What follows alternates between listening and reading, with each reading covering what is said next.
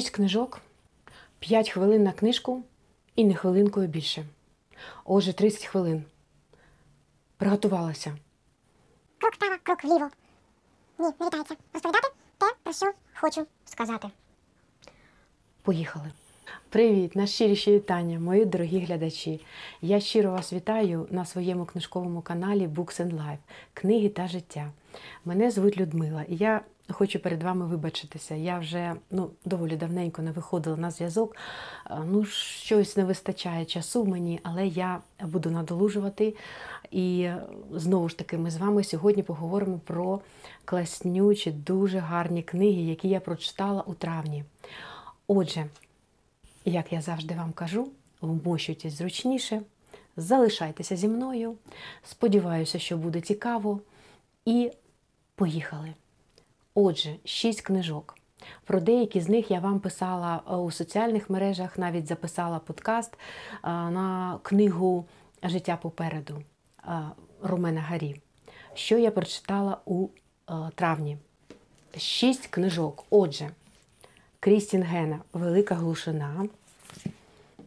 Андрій Павловський Небезпечне вчення. І чотири романи видатного французького письменника Ромена Гарі. Е, Декілька романів бібліотечні, обіцяння на світанку, видавництво Кіс е, 2013 рік і не перевидавався роман. Є цей роман е, Обіцяння на світанку, є аудіокнига, але російською мовою можна знайти на теренах інтернету. Також я прочитала книгу видавництва Фабули Ромена Гарі Псевдонім Еміль Ажар. Книга була опублікована саме під цим псевдонімом. Життя попереду, Фабула. Зараз скажу вам 2018 рік. Е, Прочитала книгу, яка е, є з моєї власної бібліотеки е, Летючі змії Ромен Гарі, видавництво е, Тернопіль, навчальна книга Богдан. е, Теж 2019 року. Ось ця книжечка. І е, книга також е, з бібліотеки. І з бібліотеки також і книга Життя попереду. Ромен Гарі Коріння небес. Це вже ви, е, я знаю, що здогадалися, мабуть, вже, що це видавництво Фоліо і його карта світу. Е, 600 сторінок. Ось таке виданнячко. Ось такі мої були начитані книги. Ось стільки я прочитала. Не дуже багато, але і не замало. Так, середня така кількість для мене, можу більше читати, але знову ж таки, де на все взяти час? Не знаю. Ну, стараюся, але стараюся. Отже, чому саме Ромен Гарі? Я дуже вдячна своїй колезі Тетяні, яка порадила мені почитати твори цього письменника. Повторюся, видатного французького письменника Ромена Гарі. Порадила вона мені почитати, е, можливо, пригадати, тому що цей письменник він е, публікував свої твори, звичайно, е, французькою мовою, але виходили переклади у 90-х роках, е, переклади російською мовою в товстих журналах, літературних журналах. Українською мовою не так багато перекладів, і ось, до прикладу, книга Обіцяння на світанку, яку я шукала на OLX і взагалі в інтернеті відшукувала на різних видавництвах, у тому числі на видавництві Кіс, де було видано книгу, вона не перевидавалася. Дуже багато є примірників книги Обіцяння на світанку саме російською мовою, але хотілося б придбати цю книгу саме українською. Її немає практично. Але я її прочитала, і е, після цього роману Обіцяння на світанку я переглянула фільм е, за мотивами е, цієї книги, який, який мені теж дуже сподобався. Хоча зазвичай я не люблю дивитися фільми за книгами. Е, Ну, це такий випадок, коли е, фільм е, знятий непогано і мені сподобався. Це франко-бельгійський фільм. Знятий він був у, е, здається, 2017 року. Класні, класна гра акторів, і я рекомендую і книгу, і фільм. А ви знаєте, після того, як я прочитала обіцяння на світанку, ем, я просто закохалася в цього автора. Це його автобіографічний роман із серії Мемуари. І я просто, знаєте, дуже захоплююся. Якщо я знаходжу якусь книгу для себе, вона мені дуже подобається. Мені хочеться прочитати якомога більше книжок цього автора, який так сподобався. Так сталося і з Роменом Гарі.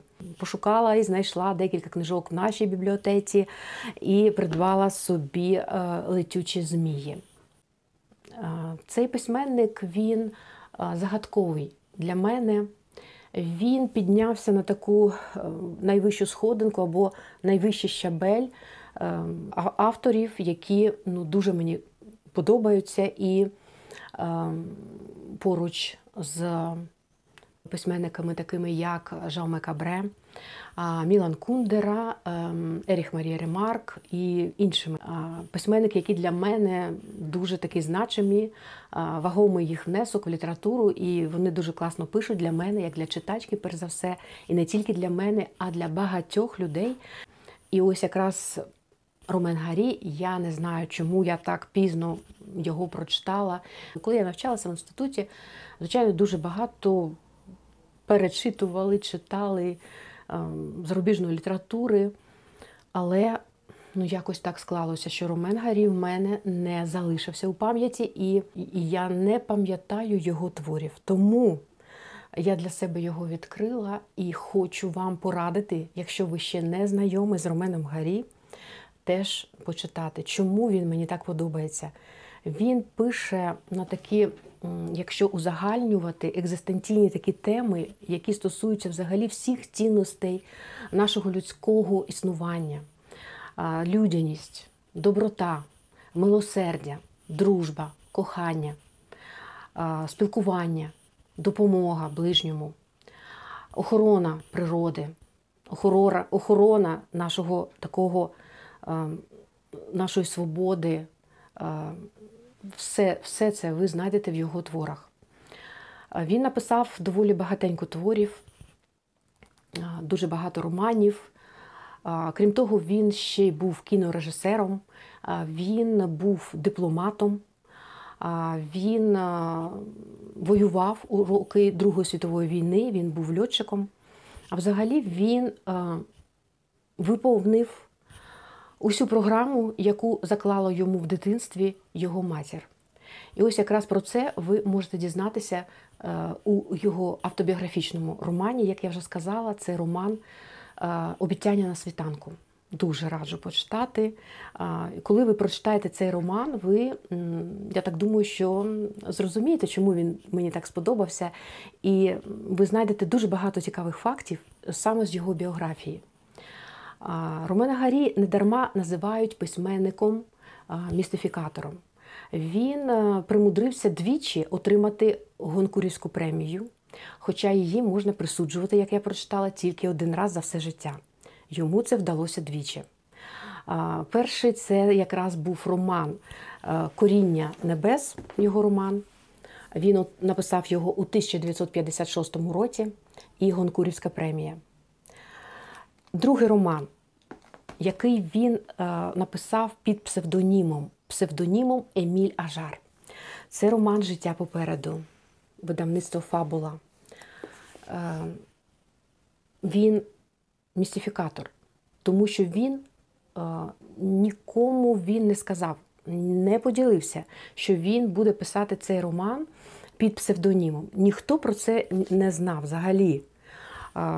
І тоді, е, коли засідала ця комісія, оцінювали роботи, оцінювали твори. Члени журі вони думали, що це молодий письменник, який тільки починає свою кар'єру, і ось написав таку прекрасну, причудову книгу. І присудили йому цю Гонкурівську премію.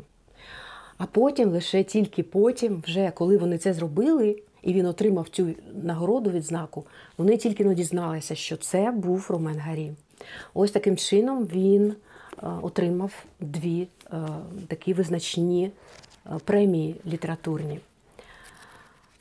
Він мав драматичну долю, і зараз я якраз вам трішечки розповім про книгу Обіцяння на світанку.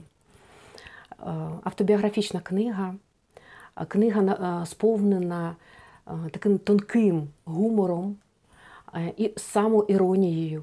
Іронією. Е, Ви е, просто самі повинні її прочитати, щоб зрозуміти е, сам характер цього письменника, його привідкрити його душу, дізнатися про нього більше.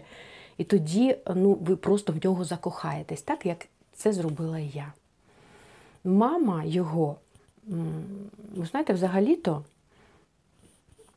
можна назвати цей роман е, обіцяння на світанку е, таким гімном, гімном матері. Але він неоднозначний, і кожен його буде сприймати так, як він буде сприймати читач. Комусь е, опіка, подекуди занадто така опіка сильна була зі сторони матері і виховувала їм його матір. Кому, комусь буде це здаватися занадто, ця така її просто любов, яка не вписується ні в які рамки.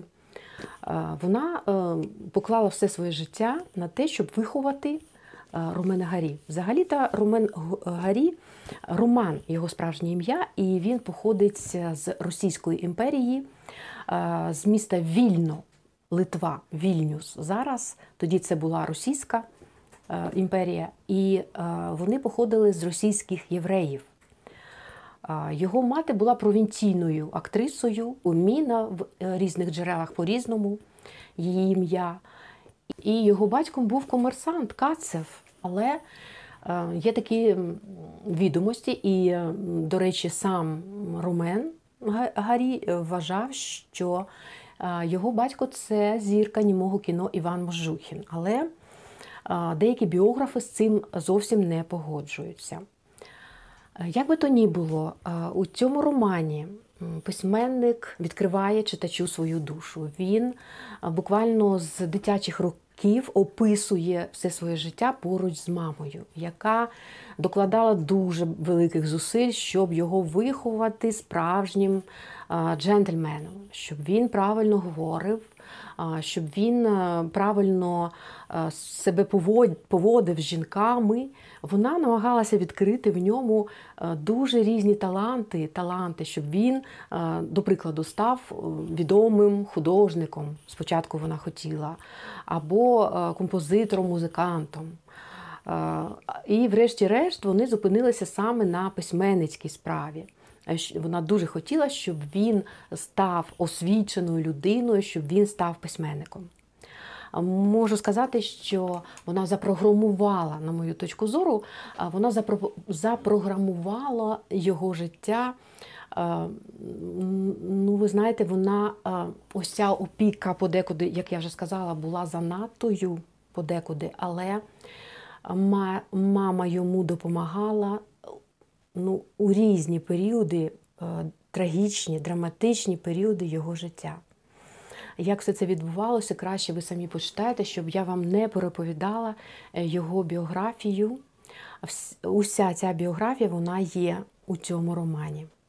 Роман не відірватись, е, роман з долею таких філософських розмірковувань. Так, вибачайте, це моя Берточка там плигає, хоче щось порушити знову ж таки. Тобто я, друзі, дуже вам раджу почитати цей роман, е, відкрити ви для себе цього е, гарного письменника. Знову ж таки, сирена. Ось таке життя наше дуже, дуже, багато нас обстрілюють. І шахеди, і Сумщину. Але треба якось триматися, і ми тримаємося і віримо наших захисників, що все буде в нас добре. Отже, продовжуючи говорити про книги Ромена Гарі, я вам зараз е, розповім про е, книгу Життя попереду. Нагадаю, це видавництво Фабула 2018 рік. Вона не дуже велика і читається вона на одному подиху, але лунає знову ж таки сирена. Безкінечні ці сирени. Можливо, ми е, зробимо перерву, і потім я підключуся, і ми знову будемо продовжувати. Друзі, в нас повітряна тривога в Сумах. Це одна з найбільш таких щемливих, пронизливих, драматичних і трагічних книжок е, з творчого доробку Ромена Гарі. А Вона мені е, дуже сподобалася, вона мене вразила просто. А це історія про маленького хлопчика, якого виховувала мадам Роза. За мотивами цієї книги, але зверніть увагу саме за мотивами. Знято фільм Усе життя попереду є український дубляж. Можна переглянути цей фільм. Це італійський фільм. Там ще один фільм. А, Двічі, здається, знімали фільм за тією книгою. Я дивилася фільм саме з Софі Лорен у головній ролі Мадам Рози. Але фільм мені зовсім не сподобався. Книга набагато динамічніша, набагато драматичніша і е, така, що виклик просто сльози на очах, коли читаєш фільм. Набагато легший за сприйняттям. Софі Лорен грає причудово, але дуже, дуже відрізняється сюжет від е, книги Життя попереду. Різні моменти зовсім не перегукуються з книгою. Хлопчик Момо, як він там опинився? Справжнє його ім'я було Мохамед, але він не любив, коли на нього так говорили, звали його на ім'я Мохамед. Він казав, це дуже довго, я так, мені так не подобається. Мені подобається, щоб мене звали Момо. І ми е, опиняємося е, саме у е, всередині, у вну- внутрі його думок, внутрі його життя, як він все сприймає. Тобто оповідь тут ведеться саме з е, точки зору, е, передає нам всі свої відчуття від свого життя саме Момо. І е, про те, як е, він спілкується з мадам Розою, як він до неї ставиться. А він її дуже любив, він навіть доглядав її. Вона була дуже огрядною жінкою. Мадам Роза мала свою драматичну історію. Ви почитаєте, вона про- пройшла через Аушвіц. І ось саме цей е, такий притулок вона створила для зайвих дітей. Навіть там був такий термін а, кланде, зайвий, зайва дитина. І ось такі зайві діти були в неї. Там їх, їхня чисельність вона змінювалася. Бувало 5-6 діточок, або менше, або трошки більше. І е, їх приводили до мадам Рози саме ось такі жінки легкої поведінки, повії. І вона за умовну таку плату брала за догляд.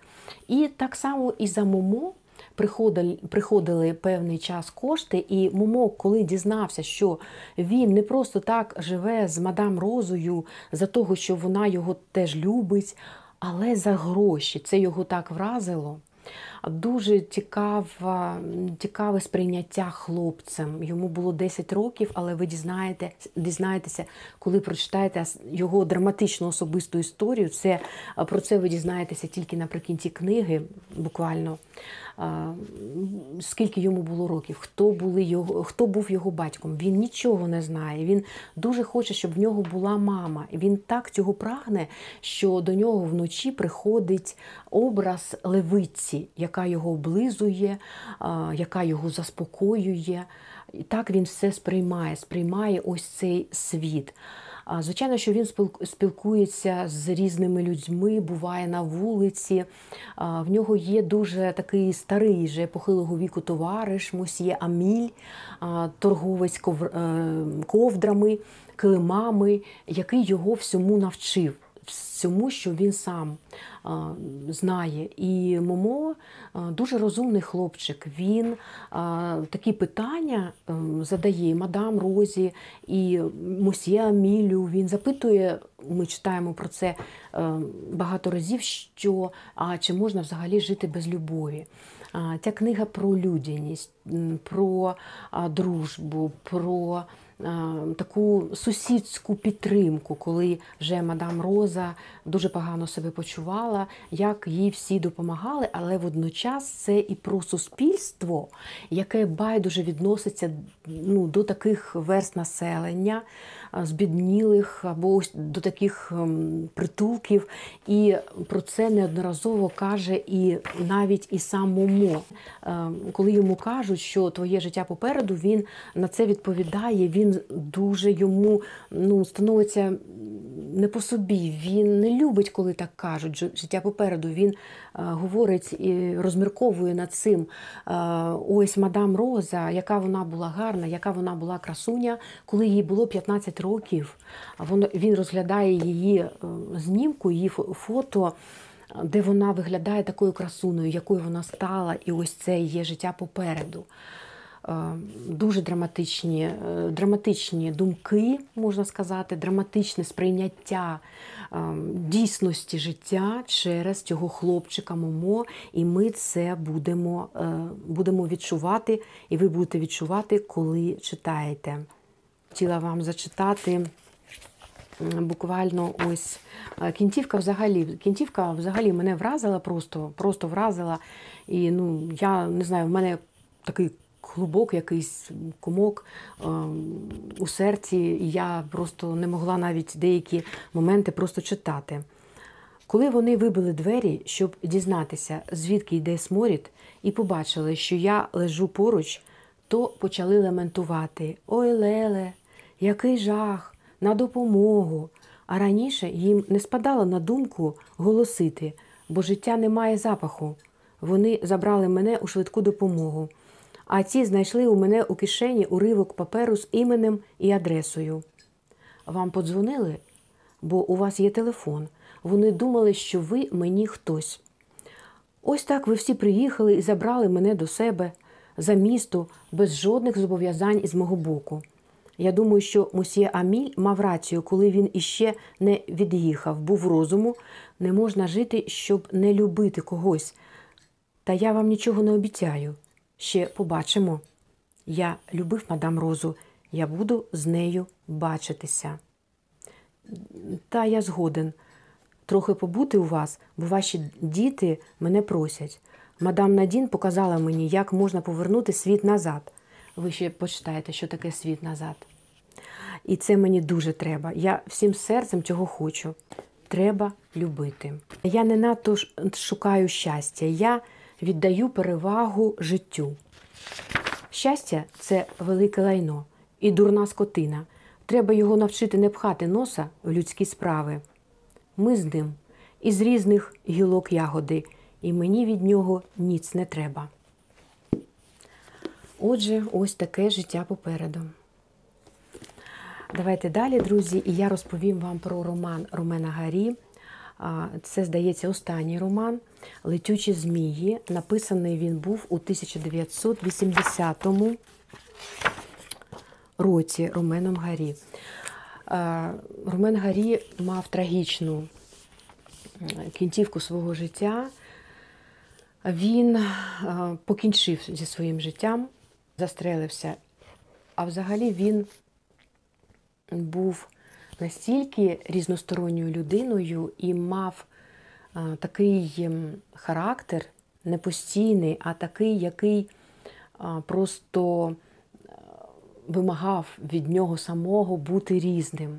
Він е, у своєму житті постійно шукав якесь е, різноманіття. Він не міг заспокоюватися на чомусь одному. Він постійно хотів змін. Його стримувало саме його письменництво, як він пише, ось саме е, літературний такий хист. Надавав йому такої е, ну, життєвої якоїсь мудрості, стриманості, але характер був такий в нього бурхливий. Останнім часом я читала декілька книжок, які були пов'язані саме з Другою світовою війною і з рухом опору.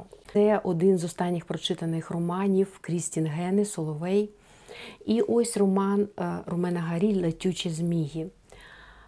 Він е, теж дуже цікавий роман, мені також сподобався, але він е, ось не схожий своїм стилем, своїм текстом на інші романи, які я прочитала. Ти просто відчуваєш його письменницьку таку майстерність. Роман починається з того, що ми знайомимося з життям маленького хлопчика, якого звали Людо або Людовік, скорочено Людо. Виховує його дядько, дядько Амбруаз Флері. Вони мешкають у Франції, у Нормандії, мають невелику ферму. І основне таке заняття, хобі, він займався виготовленням е, летючих зміїв. І книжка починається навіть з того, що створений музей Амбруаза Флері, в якому якраз представлені дуже багато експонатів ось цих летючих зміїв, які мали навіть е, імена. І імена і письменників дуже великих, і просто такі ем, різні, такі смішливі, Хетун, Черевань, Віктор Гюго. Е, Ось так само називав своїх зміїв е, Амбруаз Флері. Він йому дуже подобалася ця справа виготовляти таких зміїв. І це стало такою навіть візиткою, візитною карткою для туристів, які відвідували ці місця. Ось цей е, музей, музей Амбруаза Флері. І поступово ми дізнаємося, що е, Людо мав е, такий хист. Він е, міг перемножувати великі числа, добувати корені. Був такий в нього схильність була до математики. І дуже розвинена пам'ять була. Навіть його вчитель е, цього злякався, цього його дару, і він приходив до його дядька і казав, що його треба показати лікарю, що е, це якась вада, що так не може бути, що він міг все е, дуже швидко запам'ятовувати і все тримати у своїй голові. І так відбувається, що маленький Людо зустрічається у лісі. Він зібрав суницю, кошик суниці, і зустрічається з дівчинкою, яка десь приблизно на півтора-два роки була його старша. Цю дівчинку звали Лілі. Їй е, було 11 з половиною років, е, йому десь 9 років було. І він закохується з першого погляду в неї. В неї. І ось ви будете читати і дізнаватися про те, як він це кохання проніс через все своє життя. Вони зустрілися буквально декілька годин, поспілкувалися, а потім вони розстаються на дуже великий відрізок часу і десь зустрічаються знову тільки через 4 роки. І події відбуваються саме напередодні Другої світової війни. Починаються вони десь з середини а, 30-х років, 1930 роки, 35-й, 36-й роки, і потім буде дорослішати Людовік разом зі своїми новими друзями.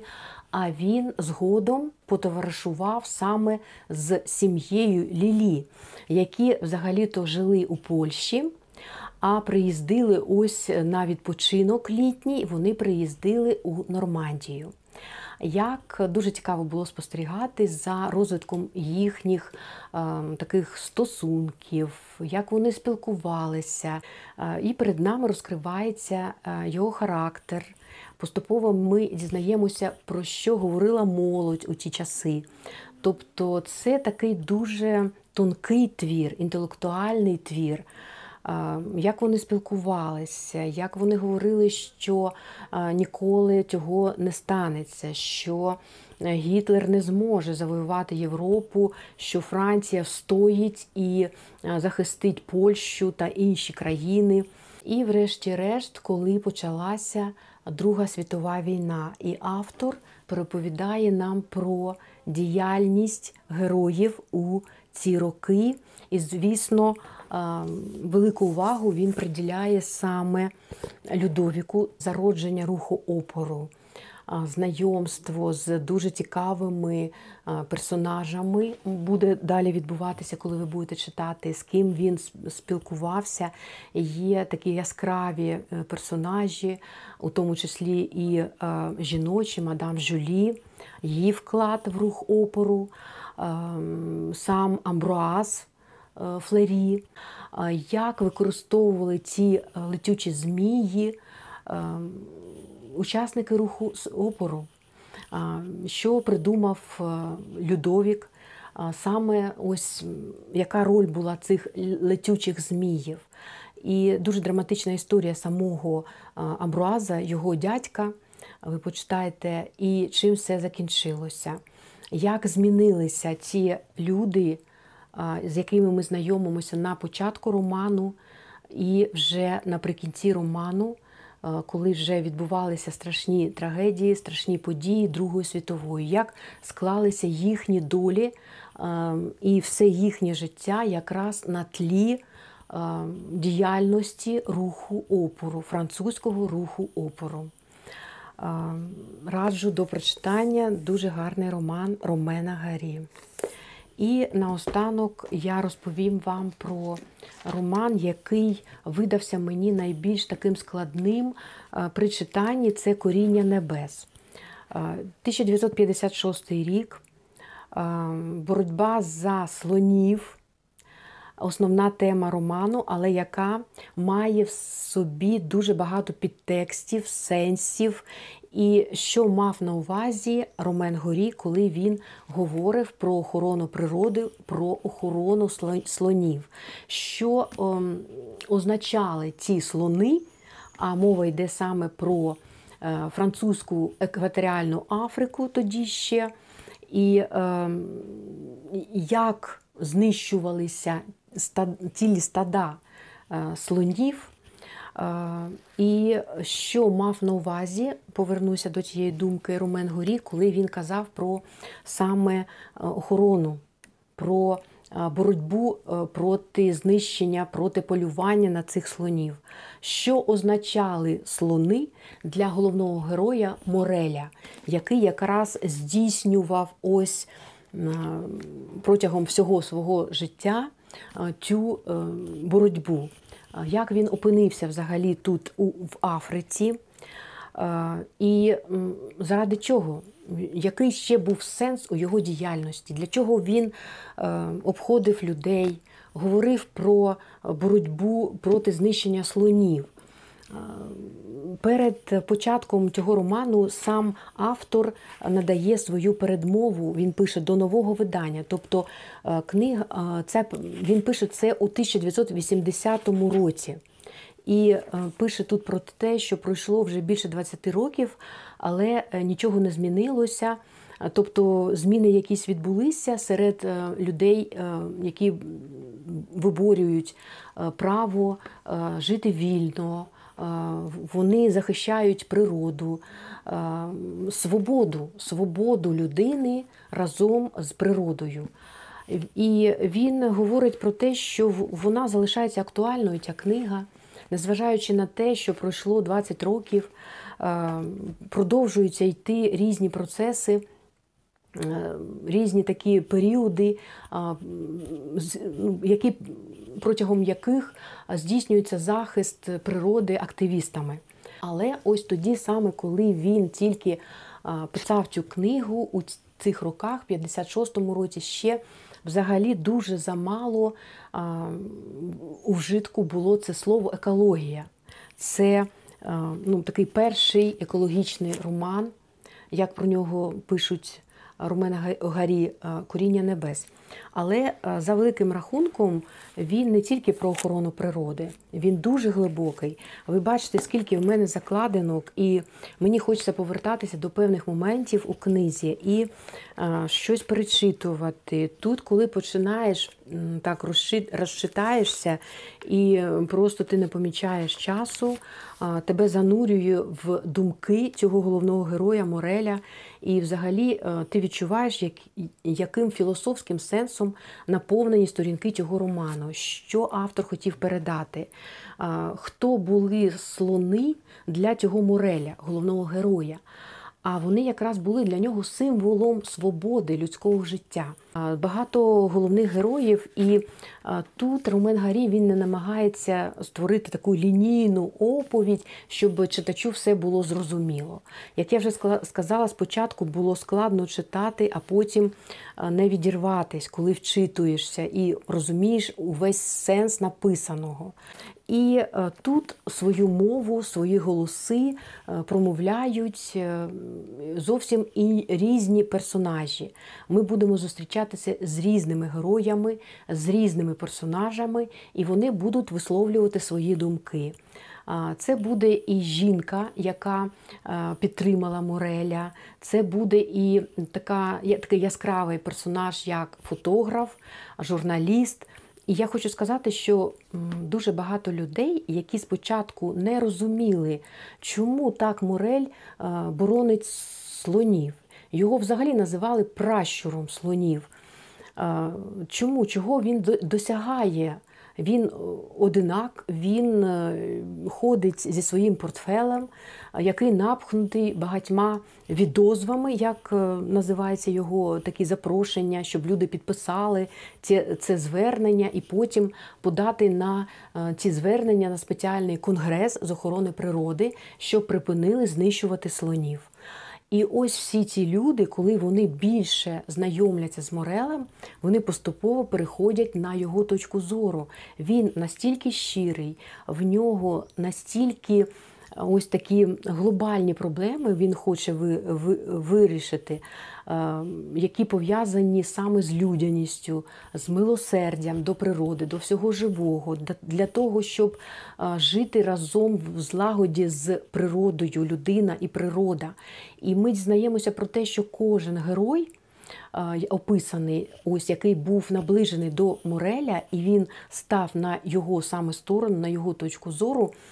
Він має також свою особисту драму. Сам Морель пройшов концтабір, і дуже цікаво, ви почитаєте, е, як вони там у таборі намагалися вижити, що їм допомагало. Через що довелося пройти головній героїні Міні, яка теж пройшла Аушвіц. Тобто тут не все так просто, як здається на перший погляд. І що взагалі таке коріння небес? Чому названо саме так цей роман? Теж багато в мене закладинок. Багато сторінок у романі присвячено е, опису африканської природи, опису слонів. Є трагічні сторінки полювання на слонів, драматичні, є сторінки просякнуті іронією, гумором. Це такі невід'ємні складові творів е, Ромена Гарі. Ну, ось так, буквально декілька висловів. Треба, щоб люди почали зберігати не лише те, з чого їм роблять підошви до взуття чи швадські машинки, а щоб лишили куточок, у якому можна час від часу знайти притулок. Тільки тоді можна говорити про цивілізацію. Сута улітарна цивілізація завжди дійде до реченця, септо до концтаборів. Треба залишити вільний простір. Крім того, я ось що хочу сказати: у нас немає чим хизуватися, хіба не так? Лишилася тільки Ейфелева вежа, звідки можна дивитися вниз на світ. Ви теж, як той губернатор, порадите мені писати вірші. Та майте на увазі, люди ніколи так не потребували спілкування, як зараз. Їм потрібні всі собаки, всі коти, всі канарки, всі звірята, яких тільки можна знайти. Людям потрібна дружба. Ось таке було читання. Я вважаю, що це такий теж екзистенційний твір. Ось саме роман Коріння небес одним з найкращих творів. Хоча е, спершу мені сподобався е, роман Обіцяння на світанку, і він був в мене на першому місці. Але е, чим більше я читала інших романів, всі для мене вони ну, 10 з 10. Я їх так і оцінила умовно для себе, як творчість письменника 10 з 10. І ті книги, які написав Ромен Гарі, вони не на один день, вони назавжди. Це такий золотий фонд. Це, якщо вважати і скласти таку золоту поличку улюблених книжок, до прикладу, десяток книжок візьмемо, саме Роман Гарі, Ромен Гарі буде займати одне з перших місць на цій поличці, моїй уявній.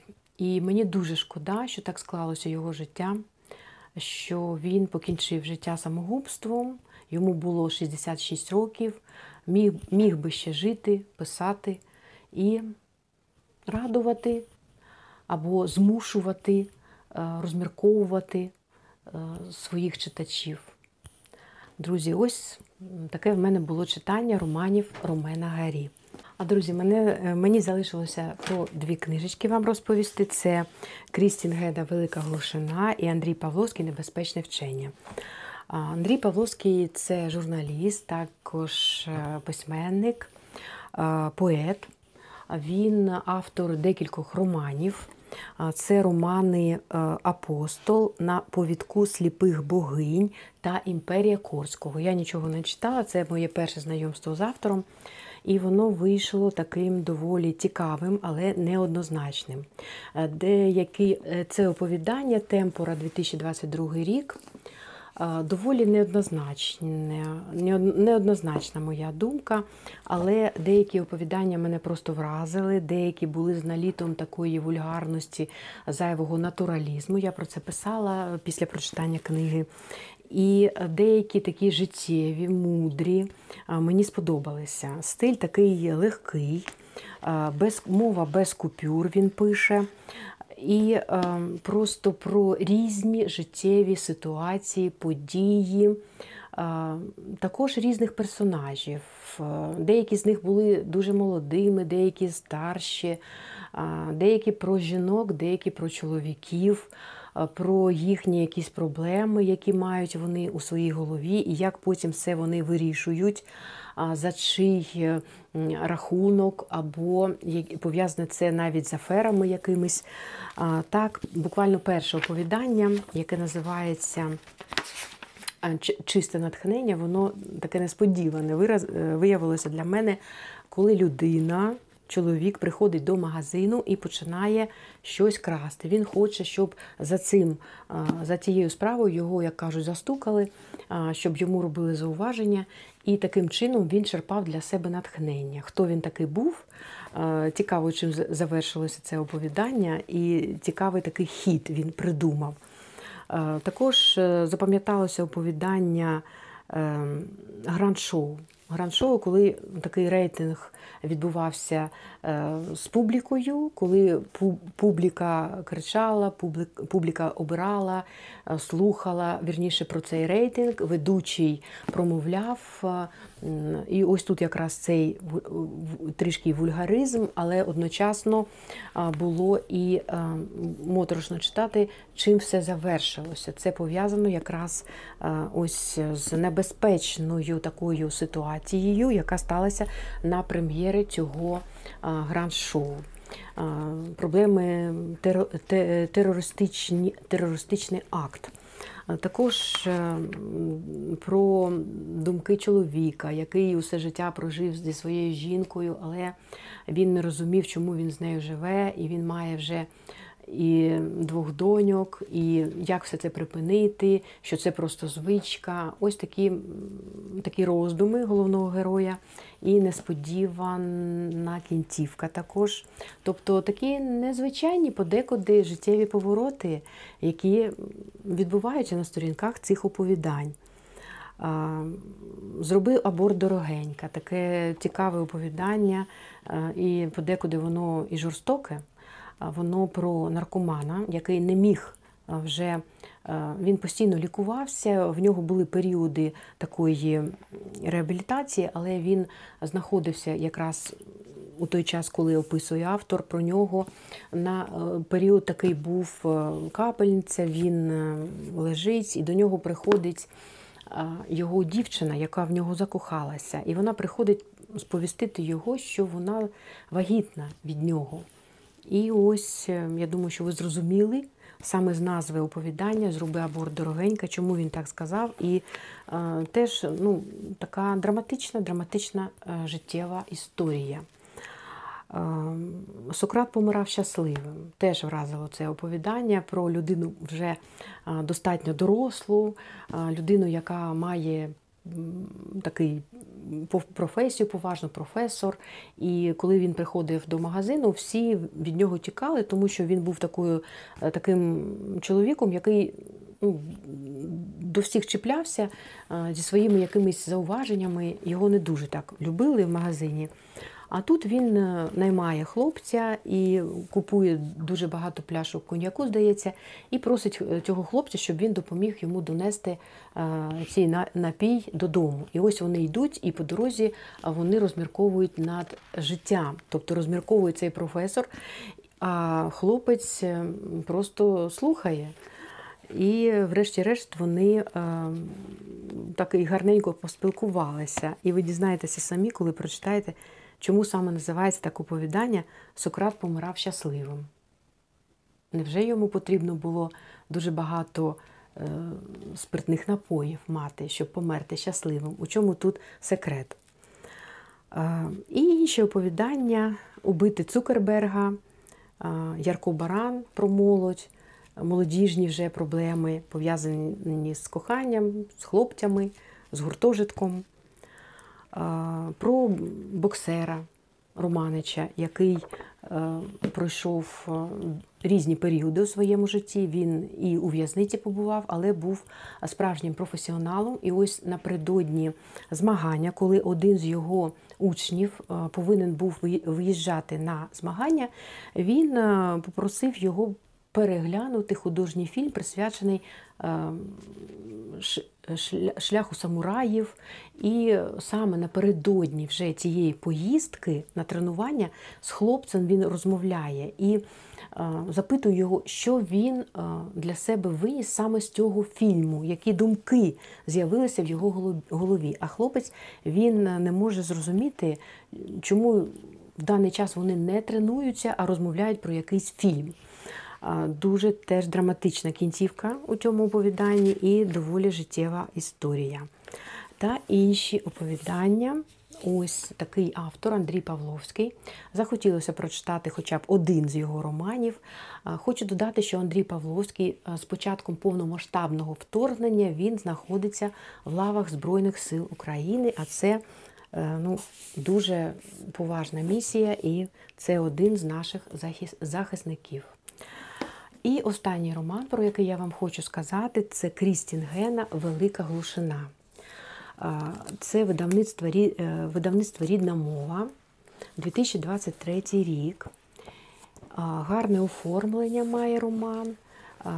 Ну, Доволі так приємно тримати книгу у руках, щільний такий папір, ну, непогане оформлення.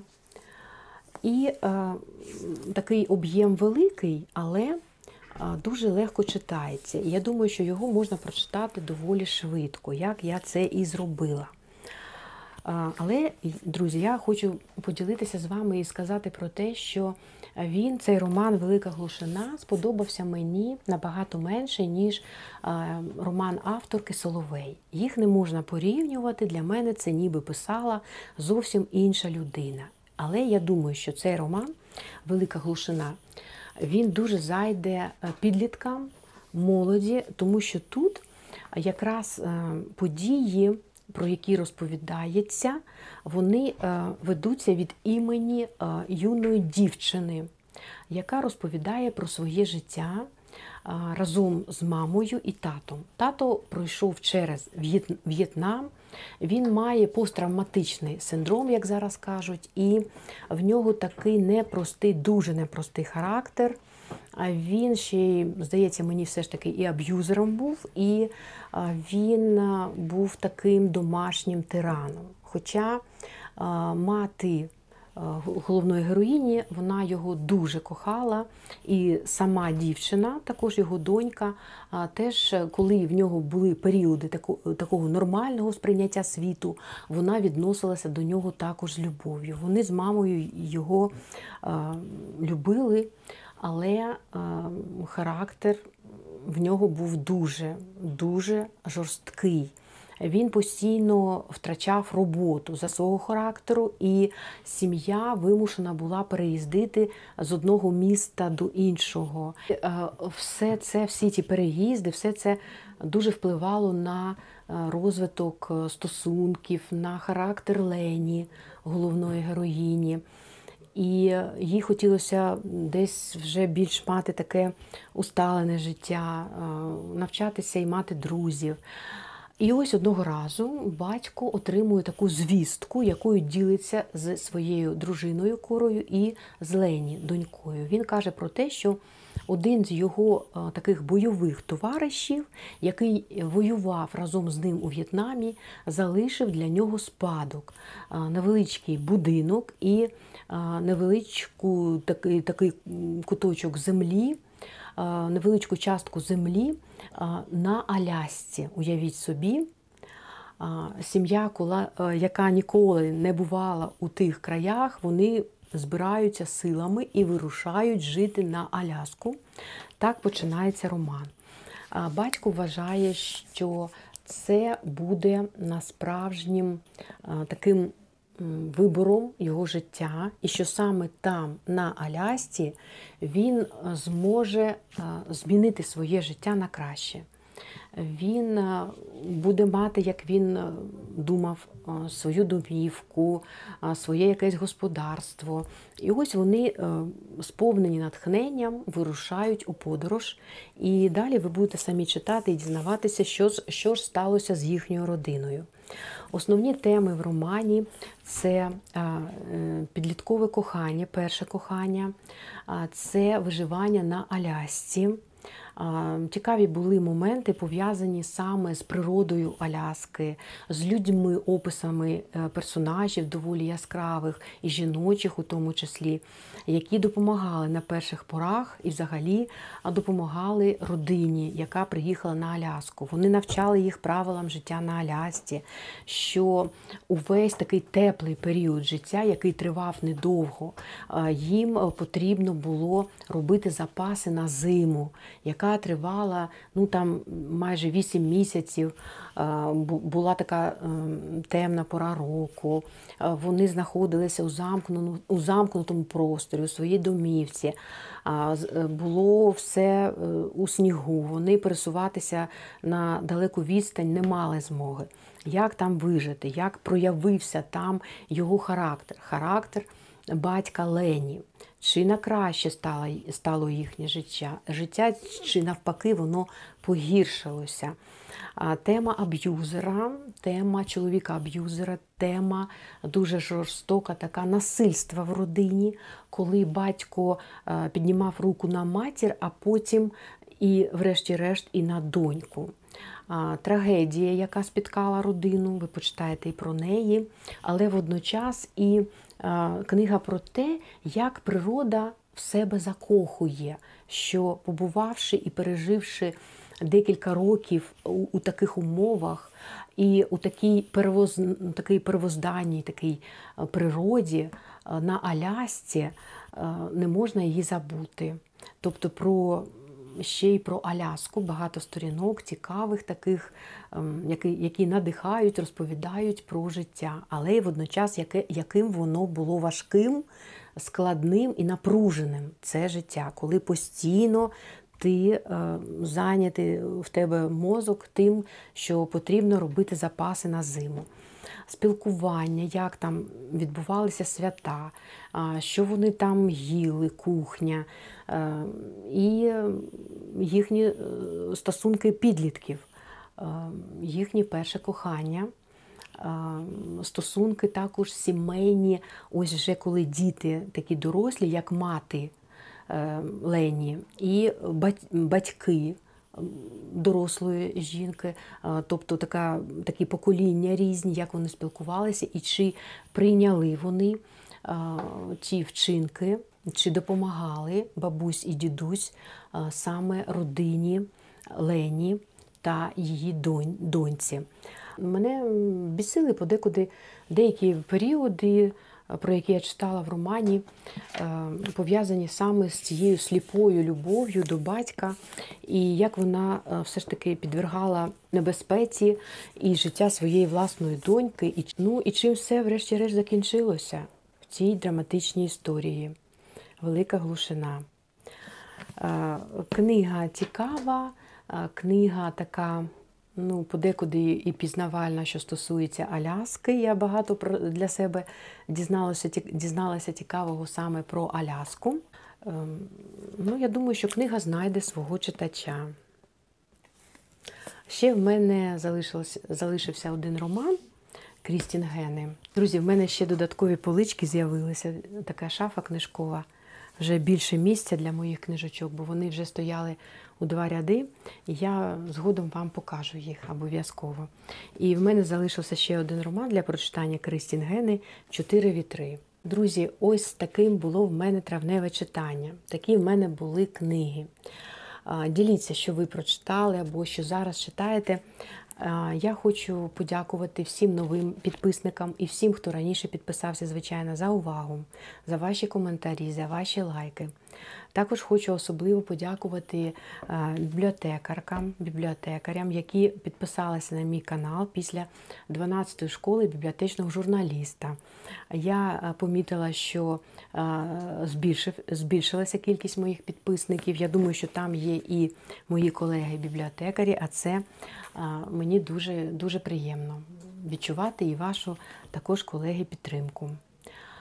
Підписуйтеся, будемо знову розмовляти про книги, дізнаватися, читати разом, е, говорити про теплі книжкові історії.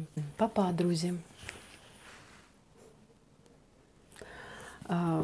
Що в моїх найближчих планах? Я хочу почитати роман е, Сім чоловіків, е, чоловіків Евелін Гюго.